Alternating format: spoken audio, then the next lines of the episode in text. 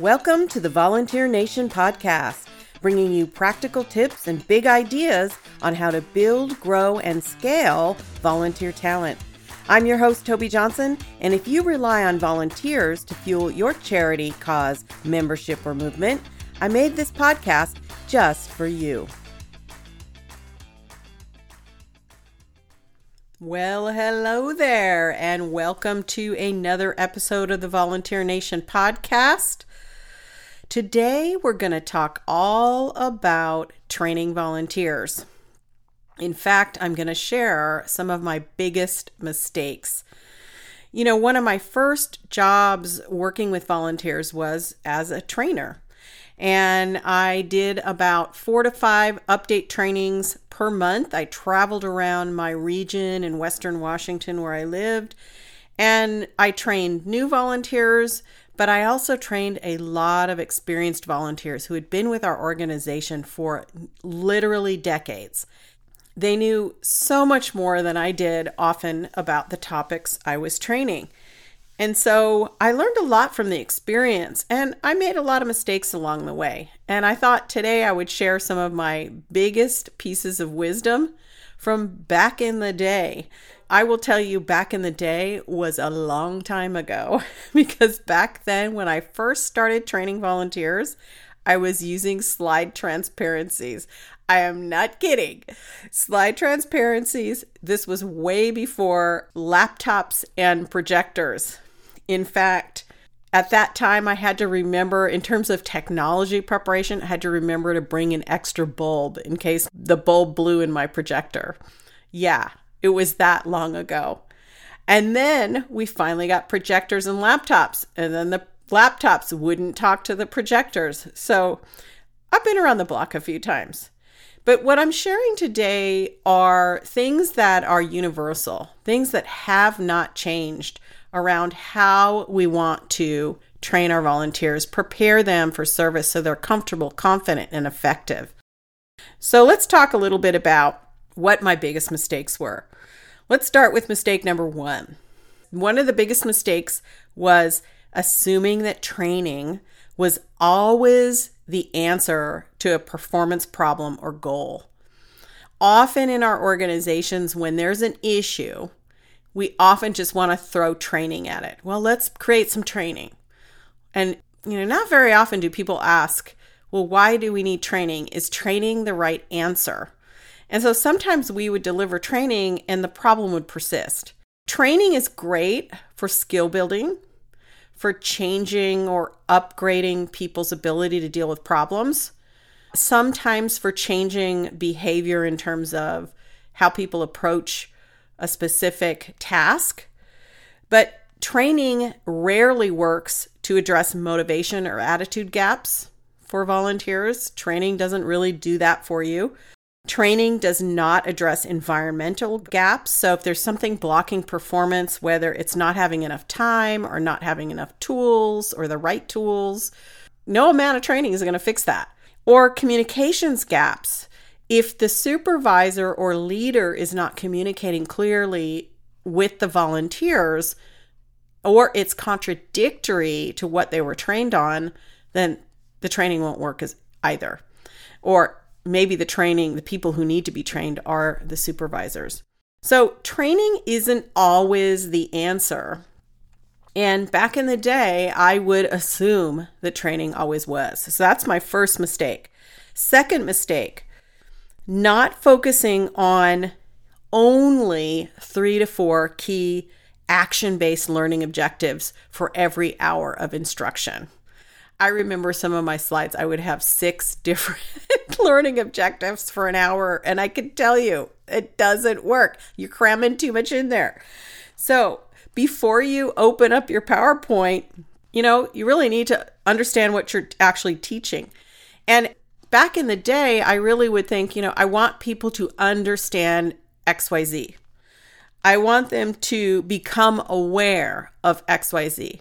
And those aren't really action based learning objectives. And there is no way to check whether or not the volunteer has learned those things.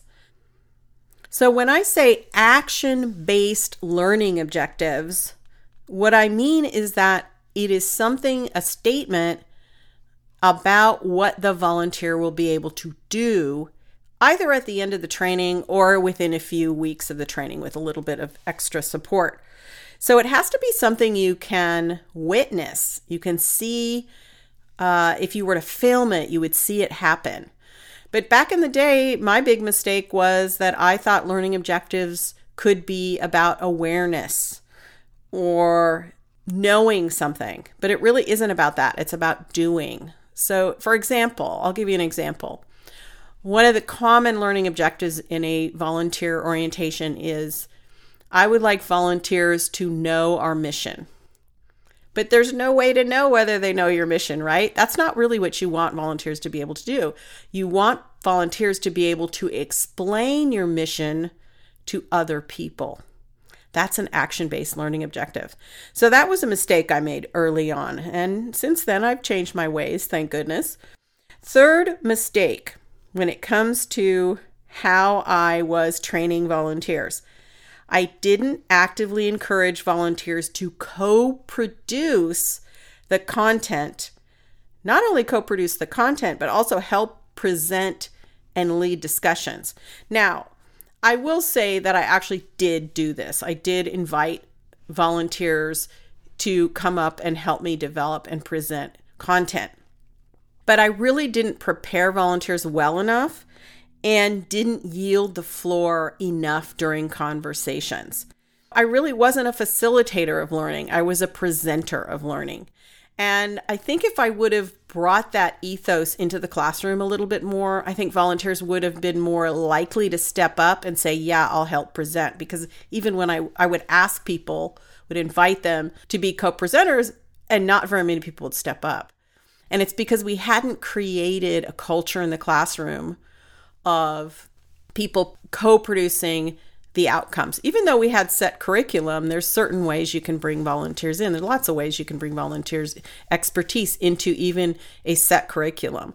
And remember, I was training volunteers for update trainings at four to five different sites per month. And then I was training the initial trainings were 35 hours each. So this was a lot of training. It was my job to train others. So I spent a lot of time standing up in front of the room talking when I should have been engaging my volunteers a little bit more. So that was my mistake number three. Mistake number four was not designing for interaction, and I mean real interaction. So it's it's a little bit similar to my third mistake. There are so many ways to engage people, get them warmed up, sharing inspirational quotes, asking questions, asking people to share their experiences, asking people to just respond to a question or do some self reflection. There's lots of creativity, and I wasn't using it. I was following the curriculum. I wasn't thinking outside the box in terms of getting people engaged. You got to remember that volunteers they volunteer on their leisure time. It's serious leisure time, but it's still leisure time. And they really want to enjoy what they're doing. If it feels boring or onerous or difficult, then they're not going to really want to come back. So we have to make our learning fun. And one of the ways to make our learning fun is to design for real interaction. So that was my fourth mistake. My fifth mistake was death by PowerPoint. I would put way too much text on my slides. Way too much text on my slides. You know, a picture is worth a thousand words. We, we hear that saying, right? A picture is worth a thousand words. And pictures and photographs can be used, whether it's a graphic or a photograph. You can use these to explain a lot and people can understand on a deeper level. It doesn't always have to be text. And I would remember I would d- develop slides, and all of my slides would look exactly the same a title at the top, and four to five to six to seven to eight bullets below. Super small, super intense, super boring, and I'm sure people were tuning out. So if you're a, a former volunteer of mine that I've worked with or trained, you know what I'm talking about. Please forgive me. Anyway, So, putting too much text on your slides. Nowadays, I really strive to switch up how the design of my slides are. I'm not using the same layout or design every single time. I try to use a lot of images to not only break up text, but to give people other pieces of information more intuitive in some ways. So it's been a lot of fun to get better and better at my slide designs. Even as late as 10 years ago when I started my consulting practice, I look back at those slides and I'm like, oh, Lord, have mercy. I cannot believe. Oh, I cannot believe I used to have slides that look like that. But you know what? We all got to evolve. So that is my fifth mistake. Let's take a quick break. And when we come back, I'm going to share four more of my biggest mistakes when I was training volunteers. If you've enjoyed this week's episode of Volunteer Nation, we invite you to check out the Volunteer Management Fundamentals Certificate. In it, you will learn the essential What's Working Now strategies to not only attract qualified volunteers with confidence, but how to make your organization the place they want to return to again and again. And you do it all in just five focused weeks. This online course is specifically designed to help new and emerging leaders of volunteers get a running start by offering a clear, focused set of practical tactics aimed at results. If you're interested, visit volpro.net forward slash begin.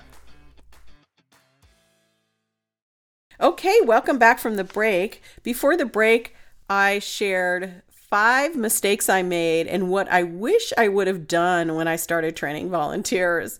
Let's continue with this list of the walk of shame of volunteer training. It's okay. I'm okay uh, being vulnerable and sharing my mistakes. We all have to learn, right?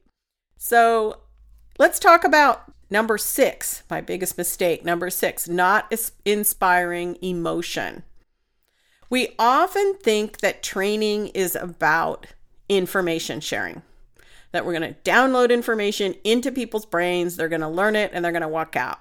But that's not really how learning happens.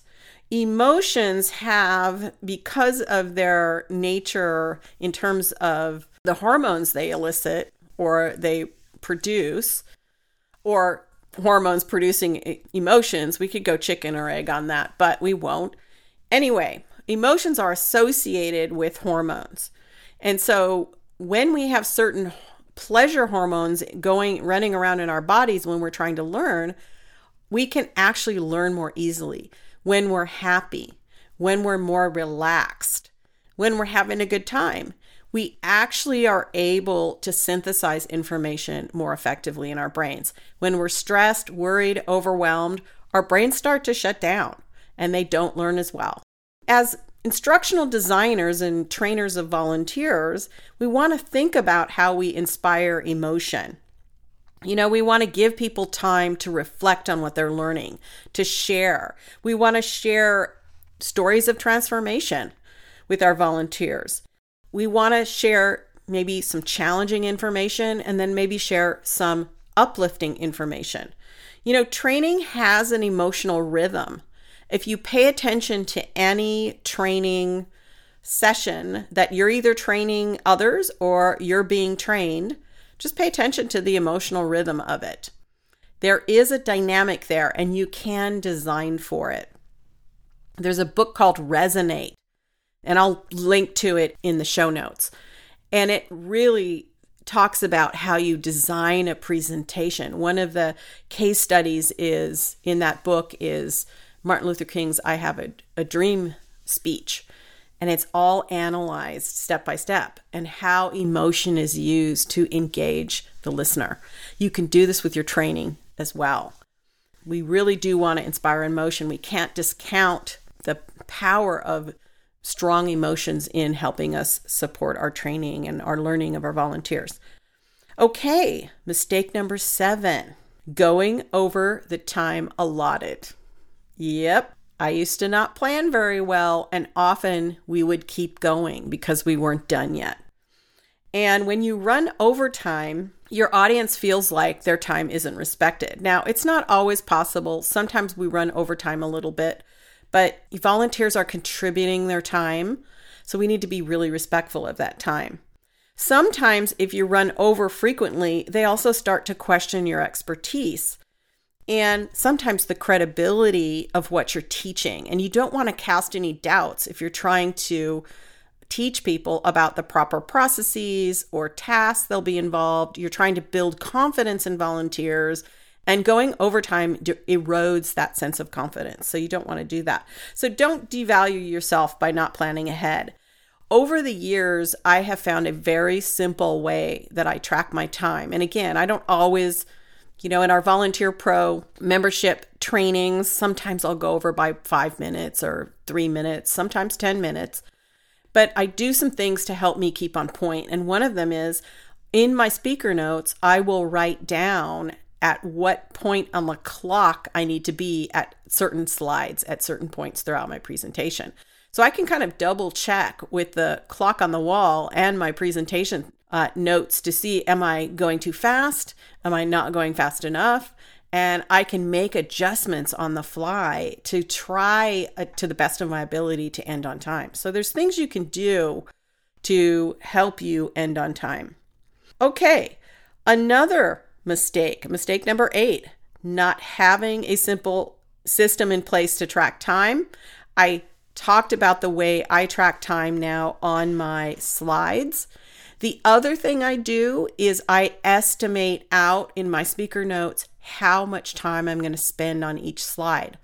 Now, I may or may not follow that closely. Sometimes I end up digressing on a slide a little bit longer, sometimes another slide is shorter. But if you estimate the time you're going to spend on each slide and you calculate them all out, you, you combine all those numbers together, you can get a sense of how long the presentation is. And that often, the number I come up with, the aggregate number of minutes, I realize, uh oh, I need to prune. One of the final things I do when I'm developing curriculum is pruning. I'll prune back slides because there's no possibility in any universe, well, at least in our universe, to get this done quickly or in this time allotted. So, creating these systems for your development of curriculum will help you keep on track. And then my last mistake obviously I made more mistakes than these. I'm just pulling out some of my big ones. So, my final mistake I want to share today, mistake number nine, is continuing to push when people were done. if you have ever trained a long day of training, you know what happens at the end of the day. People's eyes start to glaze over, they get fatigued, and you're thinking to yourself, look, I have to get through this content. I remember saying this to myself look, I have to get through this content. I scheduled this content. I need to get through this content. So I need to keep going. The problem is is once someone's eyes are glazed over, once they're checked out, once they have had cognitive overload and their brain goes into overload mode, they are no longer learning. And so you have to think whose time are you taking up right now? Is it worth your time or their time to sit and present content that people just aren't absorbing? That they're not going to be able to act on because it's just not getting into the brain anymore. It's not even getting into the short term memory. You know, in learning, we have to get information into our short term memory, and then we have to translate that information and store it in our long term memory so it can be accessed. Well, once you've reached cognitive overload in your brain, you simply cannot compute. The brain is, you know, on shutdown. So at that point in time, you have to make a decision. Are you going to stop, give people a stretch break, come back? Or are you going to end the training and give people homework to take a look later or add that content or cover that content at another time? One of the things I will do nowadays that I didn't do back then is I will confer with my audience.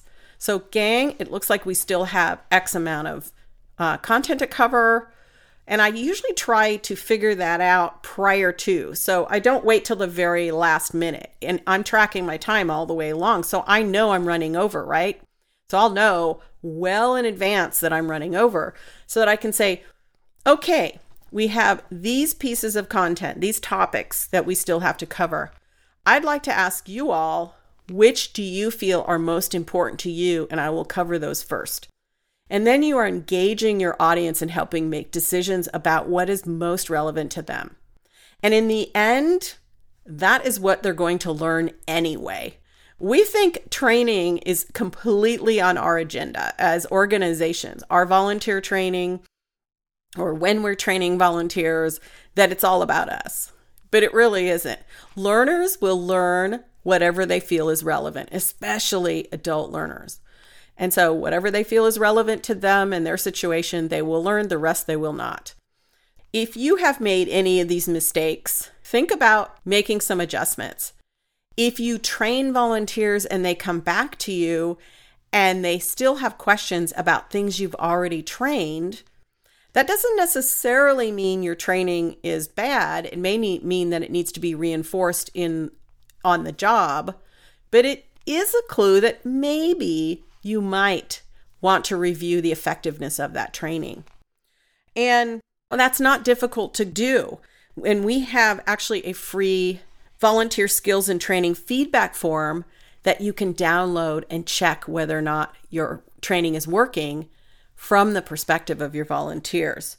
So you can use this free, ready to use form to get candid feedback from volunteers about how to improve your orientation and training courses.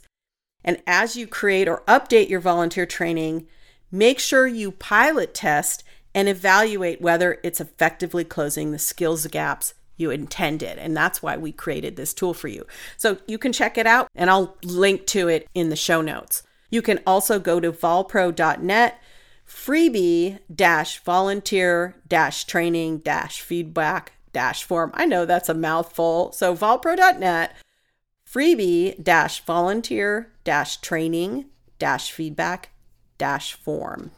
And I think if you just Googled Volunteer Pro free training form, you might find it, might just come up. Or check it out in the notes, in the show notes. Let's recap what I covered today in terms of my nine biggest mistakes when I was training volunteers. Mistake number one was assuming that training was always the answer to a performance problem or goal. That isn't always the case, and training won't solve everything. Mistake number two was not focusing on three to four action based learning objectives in any hour of content. I actually think you should focus on three. Four is a stretch, but make sure they're action based, that you understand what that behavior would look like if you were to film it. So it's not about knowing or understanding, it's about doing. Number three, not actively encouraging volunteers to co produce content and help lead discussions. You know, volunteers, they are experts in their own work, especially if you're doing repeated training. Now, this may not work for orientation training with new volunteers, although you can bring existing volunteers in and share their experiences. These are usually much more interesting than what you can share. I'm sorry, I hate to say it, but volunteers are the experts on what they're doing on volunteering. Okay, mistake number four not designing for interaction, and we mean real interaction, both cognitive interaction, so posing questions, or actual interaction where people are interacting with one another and sharing ideas. Mistake number five putting too much text on your slides. So, we are talking death by PowerPoint. At this point in time, gang, there are so many things that PowerPoint can do. You know, we can put GIFs in PowerPoint, we can put videos in PowerPoint. PowerPoint has a has a smart feature where it will help you design your slides. So we really don't there's access to free clip art online. In fact, in the show notes I'll link to some of our favorite free clip art sites. So there really isn't any reason why you can't create slides that look good. You just got to be able and willing to prune. All right. Mistake number six, not inspiring emotion. So we do need to include emotion. Think about the emotional journey that a volunteer goes through in your training. It's a very interesting way to approach training. Think about it. Once you complete your draft training, think about what, what is this going to feel like to people? And are they going to leave inspired? And is it going to be fun? And if not, make some tweaks. Number seven, my biggest mistake, number seven, going over the time allotted. Really do need to stay on point there. I'm still struggling with that one a little bit, to be honest. Okay.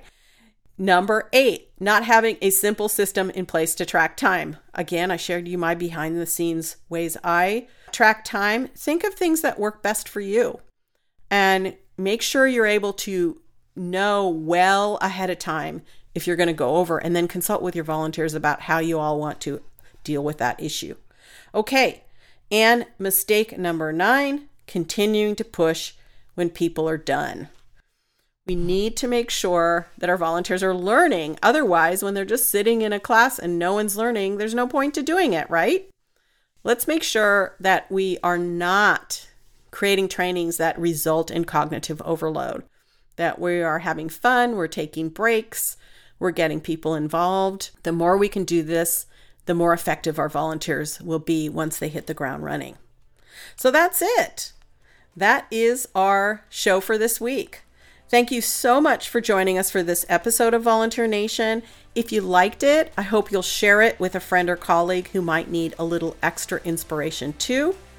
I hope to see you next time for another episode of Volunteer Nation. Same time, same place. Have a fantastic week ahead. The Volunteer Nation podcast is produced by Thick Skin Media. Be sure to rate, review, and follow the show on Apple Podcast, Spotify, or wherever you listen. For more tips and notes from each episode, check us out at tobijohnson.com.